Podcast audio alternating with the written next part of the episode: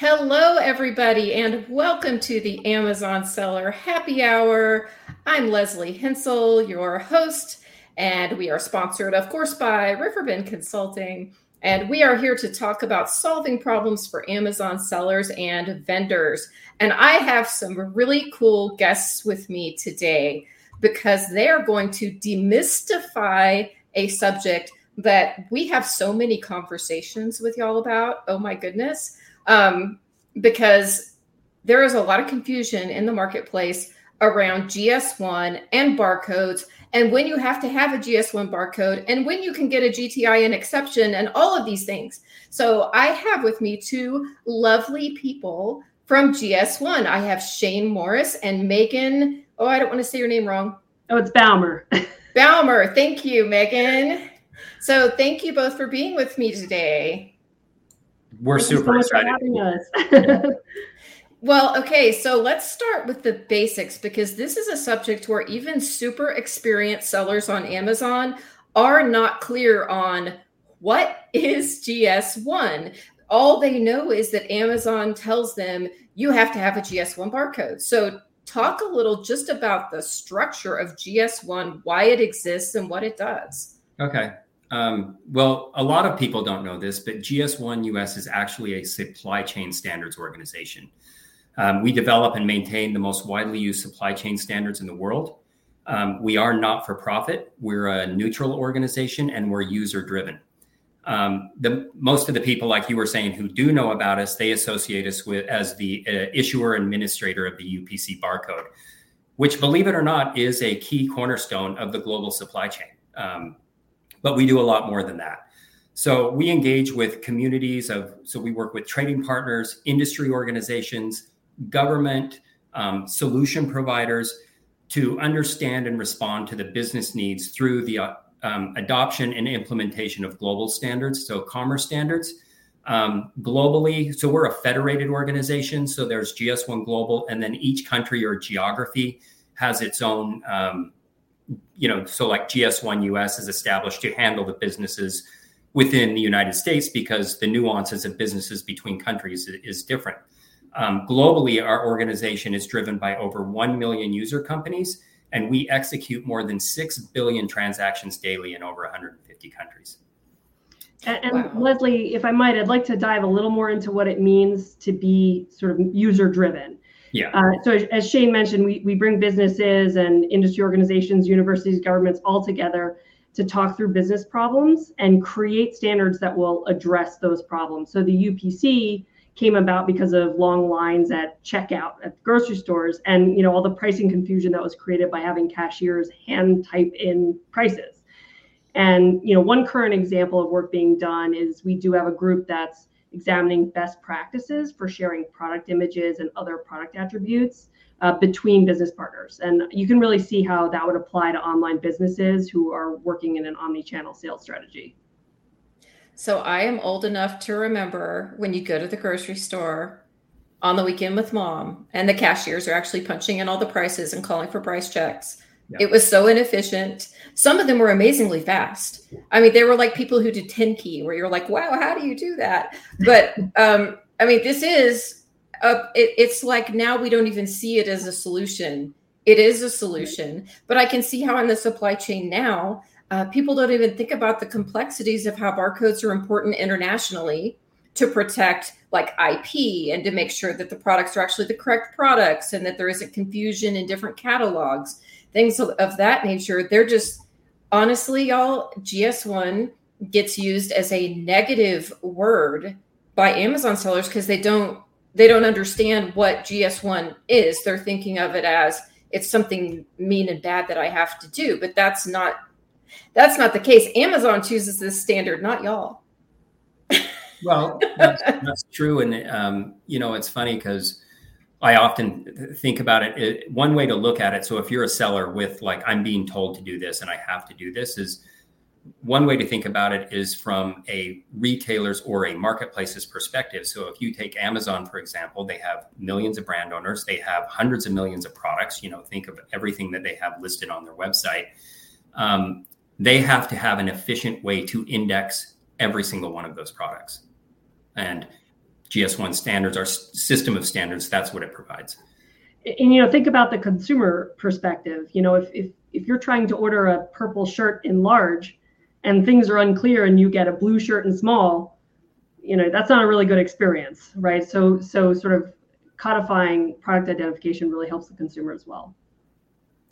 Oh, absolutely. I think it also helps brand owners mm-hmm. tremendously as a part of IP protection and not having confusion in catalogs when you like you're a, a brand and multiple distributors carry your products and they're sending their catalogs out to multiple resellers. If you don't have a consistent UPC for those or a consistent barcode, that's going to get really confusing. Things your your products aren't going to be marketed correctly either. Um, so so since I just messed up and said UPC and then barcode, um, talk some about GTIN versus UPC versus a barcode. Okay. So um, the acronyms are often used interchangeably. We even do the same thing within our organization, um, but they aren't necessarily the same thing. So a GTIN, which you just said GTIN, we call it a, we call it a GTIN. You can call it whatever you want. That stands for Global Trade Item Number. So that is the number that is generated um, and used to identify trade items. Trade items are categorized as anything that can be um, priced, ordered, or invoiced. So anything that's kind of scanning across checkout. GTINs come in various lengths. So global trade item numbers, various lengths, but most commonly in the US, we use the GTIN 12. So it's a 12 digit number. Europe and the rest of the world uses EAN, which is European article number. It's a 13 digit number. The nice thing to know about that, though, is a GTIN 12 or an EAN can be used interoperably and interchangeably. So I could have a US product listed over in Europe, has a a GTIN 12 on it, and it would still scan over there, and vice versa. So um, it's just essentially where you're sourcing that number from. Um, so GTINs, what they are is they're product identifiers. They're for listing online. That's the number that's going to u- uniquely identify your item. Um, they kind of pr- bridge the gap between a product's physical presence and its online identity. But speaking to what you were talking about, it also can prove that product's authenticity. Um, you know, it's like a license plate. So your car, you get a, you purchase an automobile, and you're going to source your license plate for your car from the DMV, the kind of the issuing authority. And that license plate number can be looked up, and somebody can see, yes, that car is actually registered to you know, Leslie. So that's how it works. Um, a UPC barcode then, so is so it is happy hour. So I've got my can. This is water. I don't know. Can you? And so this is the UPC barcode. So that is the lines and spaces. Um, it's machine readable, but if you can see this little number down below, that is the GTIN. So when this is scanned, what that machine is looking up is actually the global trade item number.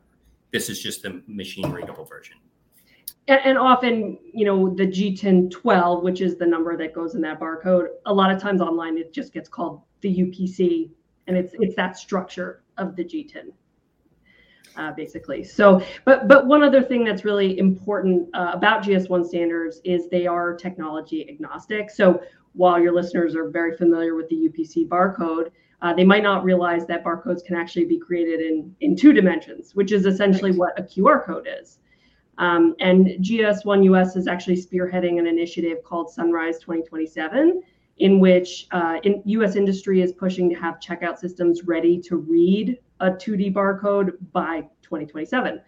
Uh, so think about the real the opportunity uh, of that uh, standardized 2D barcode slash QR code um, that is phone readable and it that it's presenting for your products because suddenly all that marketing that you can that lives with your product listing online can sit on the shelf with your product or can sit in your you know end customers cabinet with the product at home. Okay i have to ask you a random question now because y'all are the people who can actually answer this question. And this is something that's been brought up to me by more than one person. Is there a risk or challenge with running out of GTIN barcodes or 2D barcodes? so the, um, go, ahead. go ahead, Shane. well, the so the um, the 2D barcode, for example, that a, a barcode is just a data carrier. So that the the the GTIN is not going to change, and our system of standards, you know, I don't think that we can. I think the the way the system works, it, we cannot run out um, of of numbers of within the numbering system. The 2D barcode, that's just a again a data carrier, just like the UPC is just a data carrier. So it's that 2D barcode is just carrying that number. Um, you know, I don't know if we need to get into the weeds here, but like a UPC barcode today, it can only carry X amount of data. I think it's like 84 digits. Um, don't quote me on that. The 2D barcode, what that that does is it it's it's it's basically indefinite the amount of data that it can carry. So for B2B businesses, a brand owner can um, they can not only put the GTIN in there, it can hold price, you know, information, it can hold batch lot, it can hold expiration. So you think about how critical that is in a in an environment where you have to track and trace and for recalls and things like that. But then it can also be embedded with these URI links where the brand can embed their proprietary product information that they that they want to be um, consumer facing. So it's it's going to kind of serve as a dual purpose, but the number itself, um, no, I, I, don't think that it's it's going to run out. But you know what, we can confirm that back um, later with you um, I, have never had anybody ask that question. It, it is a living standard. So if mm-hmm. you know, if we got to the point where there were so many products that every single number had been used, in theory, we could make you know minor adjustments to the standard to allow it to extend a little bit. Business would have to come together and figure out the best way to do right. it. See, I just love that I had someone I could ask that question because I've had multiple sellers come to me with this question. so this it's it's very interesting that um, and, and, you know, both times, uh, or all three times, three times, I think I've been asked this question in the last like two, three months, and I've been like, ah. And then I've also thought, like, for 2D barcodes, I thought the point was that they had so much data that could be attached to them. So that would seem weird to me, but but I don't know. So I'm just excited I could like totally throw you a curveball and get an answer to that question. So that was really fun we'll, for me. We'll go Thank ahead you. and try to get it added to our FAQ. yes. oh my goodness. Okay, so let's talk about um, GS1 members. You have members of GS1 here in the US. What kind of concerns do they bring up and trends? What are the things that they're talking about right now? Yeah, so so love that question, Leslie. Really gets to the heart of the fact that we're member driven. You know, anyone who licenses a GTIN or prefix through us is a member, right? So you may not realize, but if you did that, you're a member. Um, and for example, uh, we're in the process of hosting small business roundtables at events throughout the country. We're going to be doing this for the next year or so. And so far, one of the key themes um, we're hearing from our small businesses is actually very similar to what we're hearing from large businesses as well, which is the ne- necessity to diversify your supply chain and make sure to have a lot of partners. You know, we all have heard those horror stories about your packaging stuck on a boat somewhere, you know, and in a canal or, or at a port, right? Um, and so ha- being able to draw on multiple partners to solve those problems and pivot is, is something that's been very important for businesses of all sizes. And then that's mirrored in, in sort of a desire to uh, create a multi-channel sales approach that allows you to reach the biggest customer base possible. So we also, to get some great answers to this question, tapped uh, our incredible member services team that a lot of people may not realize we have. They're real people and they're super knowledgeable. And you can reach them by phone in a pretty short wait time, generally less than a minute. Um, so we we asked them, you know, what are people calling and emailing about? And and two things really bubbled up. Um, the first is that as of 2021, we now offer the ability to license a single GTIN. Previously, you had to do it in a prefix, which was like a pack of 10 GTINs. But you know, we all know there's been so many side hustles and and new businesses come up uh, in the wake of the pandemic. And you know, as businesses get started or businesses that maybe only have a handful of products, being able to license just one GTIN uh, is really allows them access to the standard that they might feel overwhelmed by the larger pack. So um, the single GTIN doesn't have a renewal fee and it works a little bit different in some ways. So there's been a lot of questions about that, people making sure they're doing that properly when they're licensing that single GTIN. Uh, the second thing we get a lot of questions about are how to log into our data hub tool. Um, and this is a tool, it's, it's free for anyone who licenses a prefix or a single GTIN. and you can use it to manage your product data, assign your GTINs, you know, share product data with some of your business partners. Um, but it also is a place where you can create your barcodes. You know, you can create your image files for UPC barcodes. And a lot of people think of us as the barcode people. So when they get sort of a number, they're often a little confused, like, "Oh, where's my where's my barcode?" And that's that's a place they can go on to get it. So if I'm I'm a small business, I'm a private label seller. Uh, I want to launch one or two new products this year, but I have dreams and I want to have a whole line of products that are in my head that I'm, I'm just starting with one or two. Um, what are some pros and cons when you're talking about the prefix? You know, buying a prefix, and can you explain a little bit about what that means? Why you would or wouldn't buy a prefix? Why you would buy just one instead of a pack? Yeah, um, the prefix, like um, Megan was saying, they come in they come in different um, quantities, if you will. So there's a there's a ten, there's a hundred, there's a thousand, there's a ten thousand, there's a hundred thousand um, prefix. You know, so that prefix number that you're going to get is going to, if you did the hundred thousand, it's going to generate a hundred thousand global trade item numbers.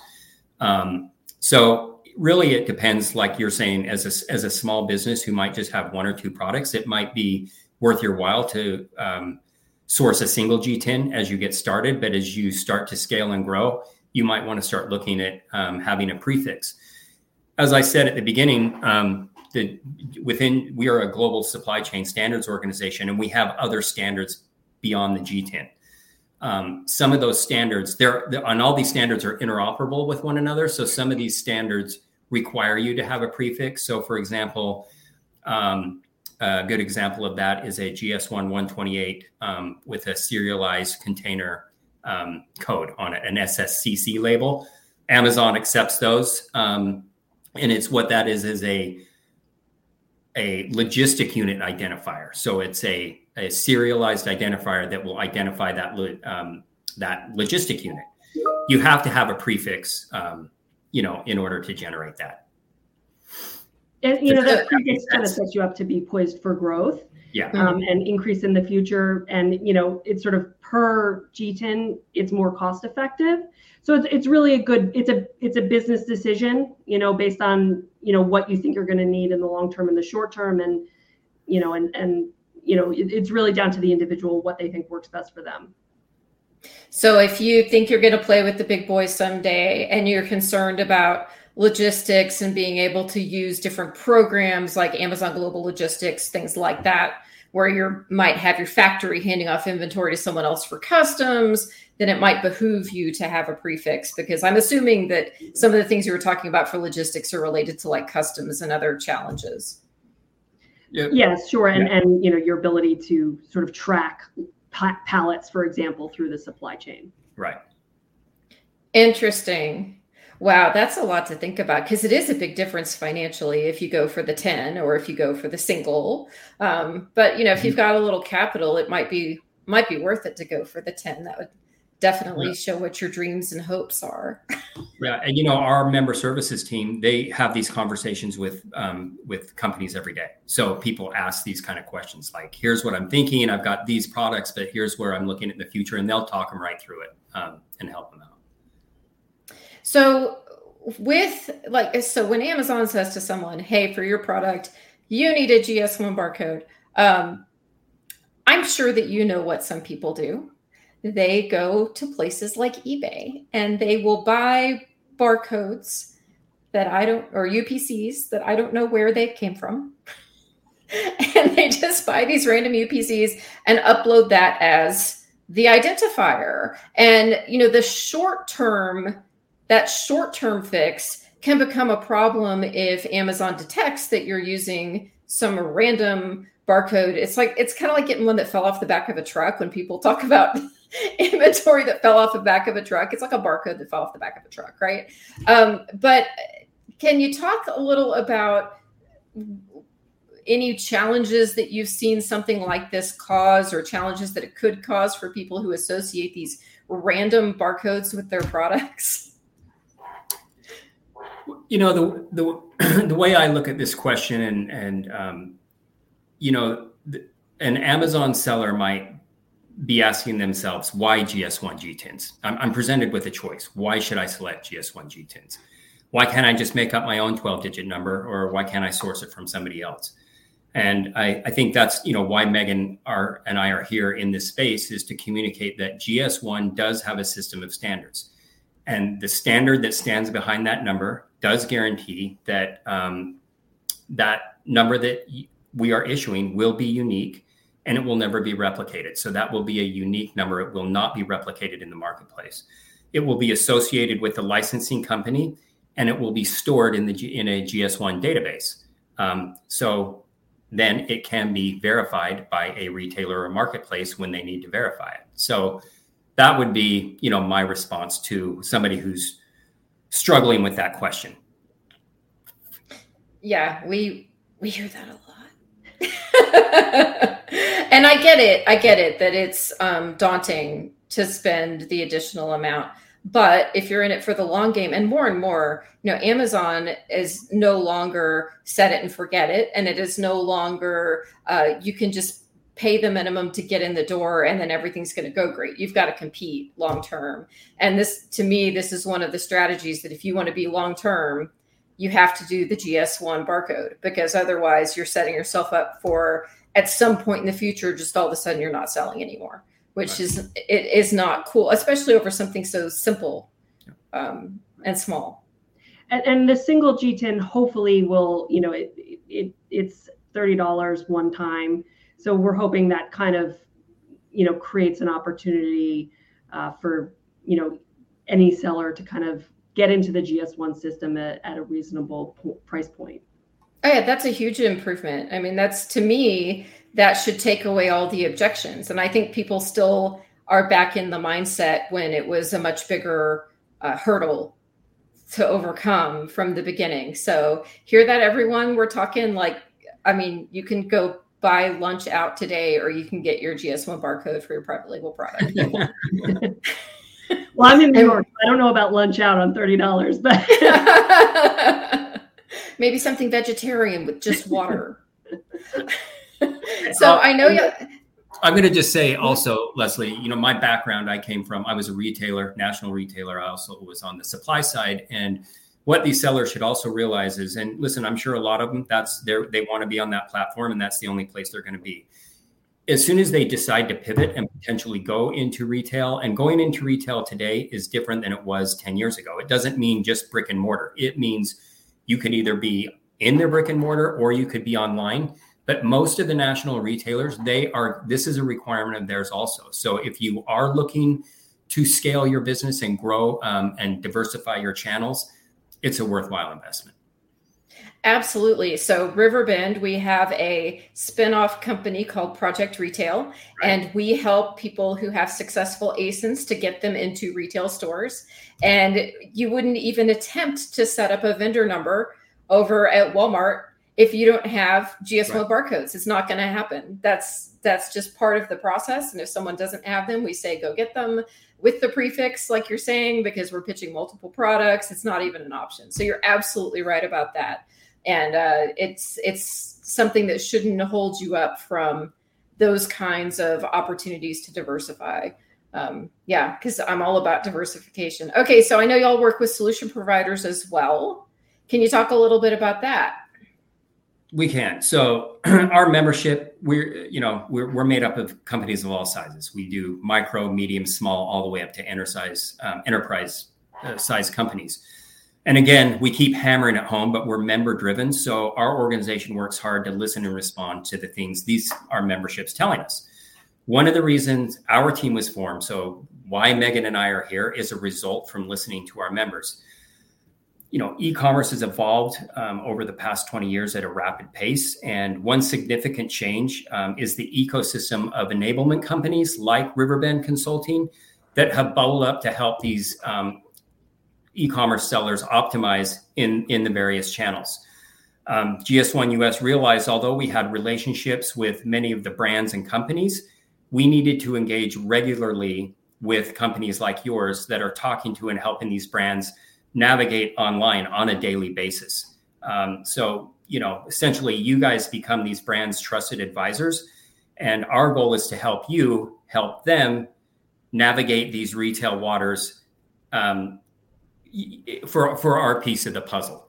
Um, so essentially, we found that we can reach more brands um, with companies like yours. So your subscribers and customers can solve for issues right from their trusted envir- um, advisors' environments. They don't have to leave your environment to get answers to these questions that you're asking today.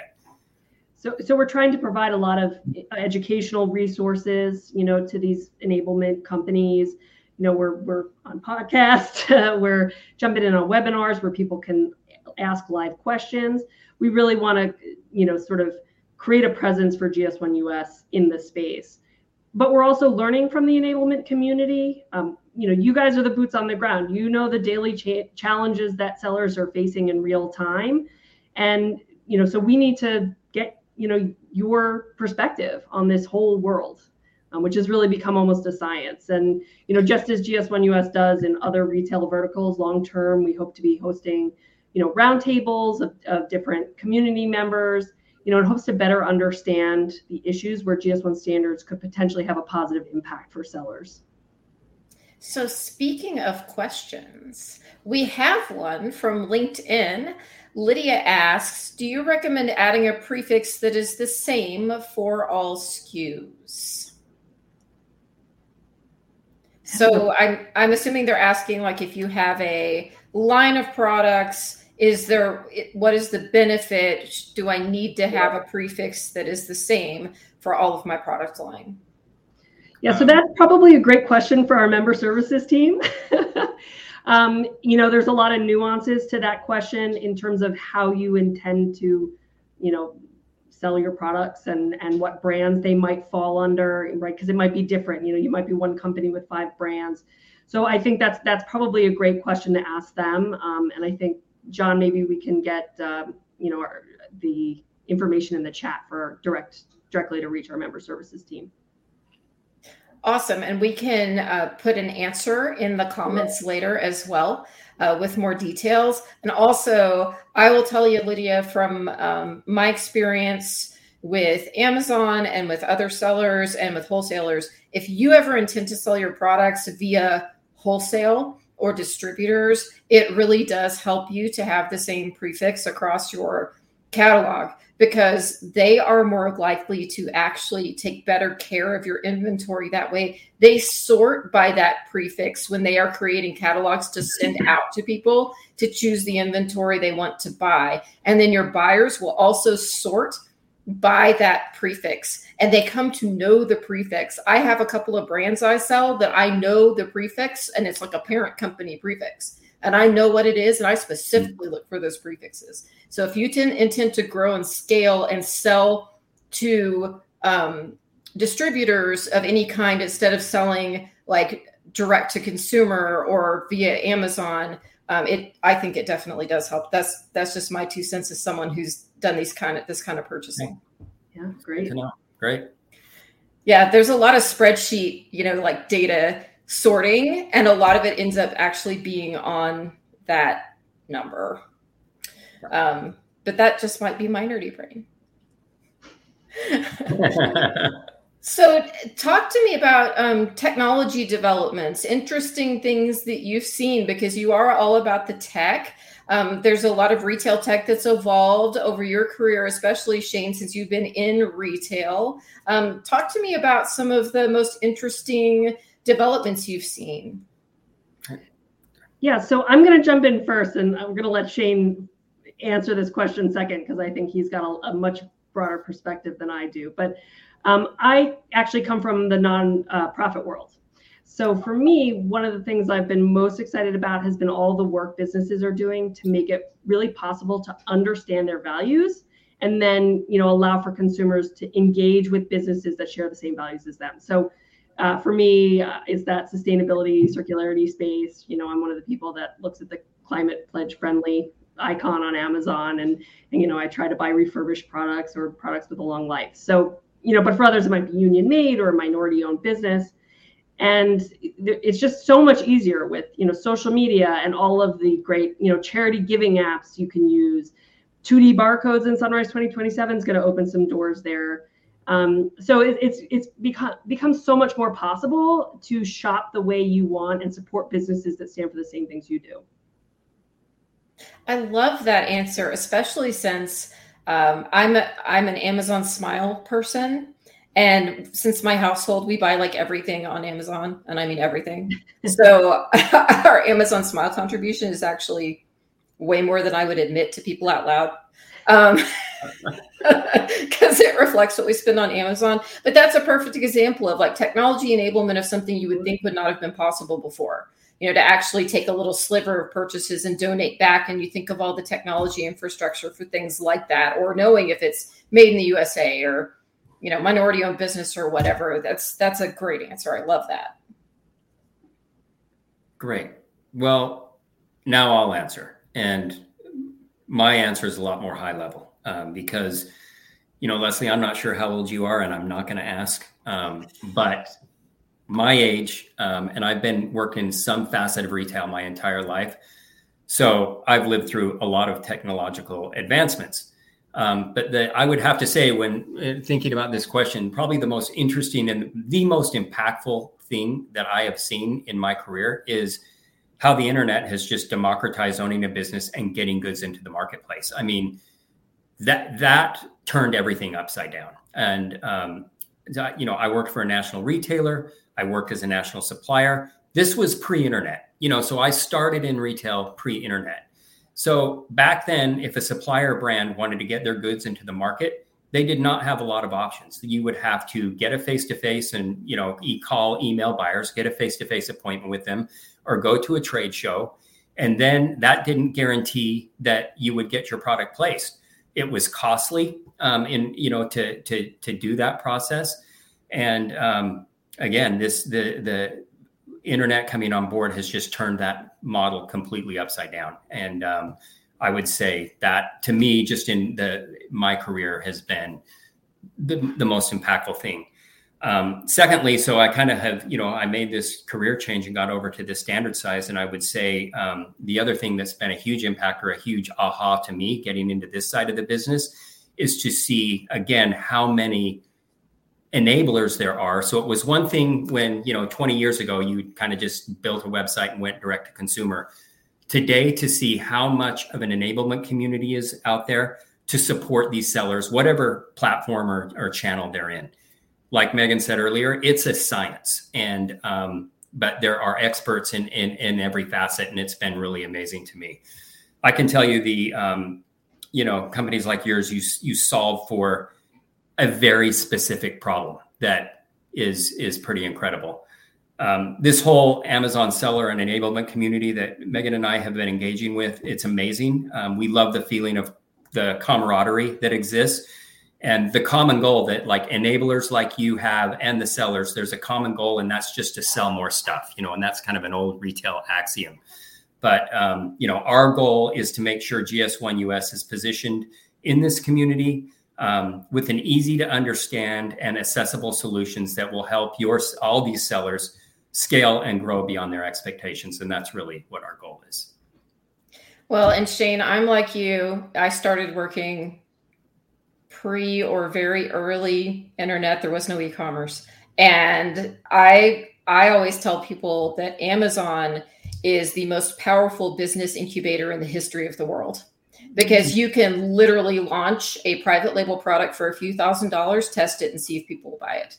It's incredible. And and when you think back 20 years, there was no equivalent for any of that. You couldn't no. do any of that. And and it was it's hard to get into retail now. It was even harder to get into retail then, and there were fewer options. So it was just like you're too Now, what what we do with Project Retail, we take the data from selling on Amazon and use that as a proof point and go to retailers so we can say people have bought this. Let us show you all of our data it's awesome right? right, but but in the past how would you even do so yeah it's it's shocking how much things have changed since you know the dial up with all the um, back at the beginning of my career.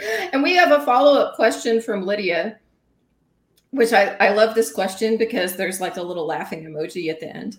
Um, how big of a company would you need to have to get into wholesale distribution or even brick and mortar? Or is that a difficult question to answer? So, brick and mortar, you can get into brick and mortar with two or three SKUs. However, what makes you attractive is if you have five to 10. Um, more than that is too much if you're like a little guy breaking in. And a lot of times they'll test with one product or two products but they you got to show them five or six because they have to know that if the two are successful, you've got more. Um, they don't want one-off people. Now, as far as wholesale and distribution, if you have sexy, cool products, you only need two or three for a wholesaler or distributor to want them if they're sexy and cool. If they're not sexy and cool, not so much. You know, they're looking for a volume. But if if you've got something really neat or that you've got like a brand partnership with someone that's amazing. I've talked to lots of Amazon sellers who will take a product that's kind of generic and then mm-hmm. they'll get it licensed with a cool brand on it. Right. It only takes one of those to get into yeah. a wholesale catalog, believe it or not. Yeah. Yeah. yeah. It, it's a weird world, y'all. it really is. And thanks for the questions, Lydia. I love getting questions live. Okay, so if people want to know more about GS1, they have questions, um, they want to get in touch, they want to talk to someone about whether they should buy a single or a pack of 10. Um, how do they get in touch and what do they do? Yeah, so so there's a couple ways uh, folks can reach us. Number one, you can come to our website, gs1us.org. Lots of resources on there. Um, we do have a, a full learning management system that can, you know, provide some great resources for folks. Um, you can also connect with us uh, via Facebook, LinkedIn, or Twitter um, to, learn to learn more. You know, our member services team, again, we have a phone number and email, which we'll, we'll get into the notes so that people can just access that right there. Um, one thing we also wanted to let people know is we do have our own podcast called Next Level Supply Chain, which you can access anywhere you stream your podcast. That really dives into, uh, you know, a lot of the different facets facing people in the supply chain today. Yeah and and and uh, a big part of the supply chain today we they talk about all facets. There is there's quite a bit of amazon content on there. So they oh, do nice. host different people you know agencies or um, consultants. It, it's pretty interesting. So. I bet it is. You know anything supply chain there's just so much to talk about right now. It's it's yeah. absolutely endless. The the from the buyer side to the seller side, the brands, the retailers, and everyone in between. So I'm sure there's a lot of great content there. Well, thank you so much, both of you, for joining me. This has been awesome. I've loved talking to both of you. This has been awesome for us. Thank so, you absolutely for having us yeah, so everyone out there who made it all the way to the end, be sure and do all the things you need to like and subscribe and follow, depending on which platform you're on. Um, give us a review somewhere. We would absolutely love that. If you have any follow up questions for me or for Shane and Megan, just throw them into the comments. We monitor them all the time. It doesn't matter if you're watching months later, we will still answer you. Um, so I hope to see you all again here uh, next week and for some for some more hot fresh Amazon content. And until then, happy selling. Thank you.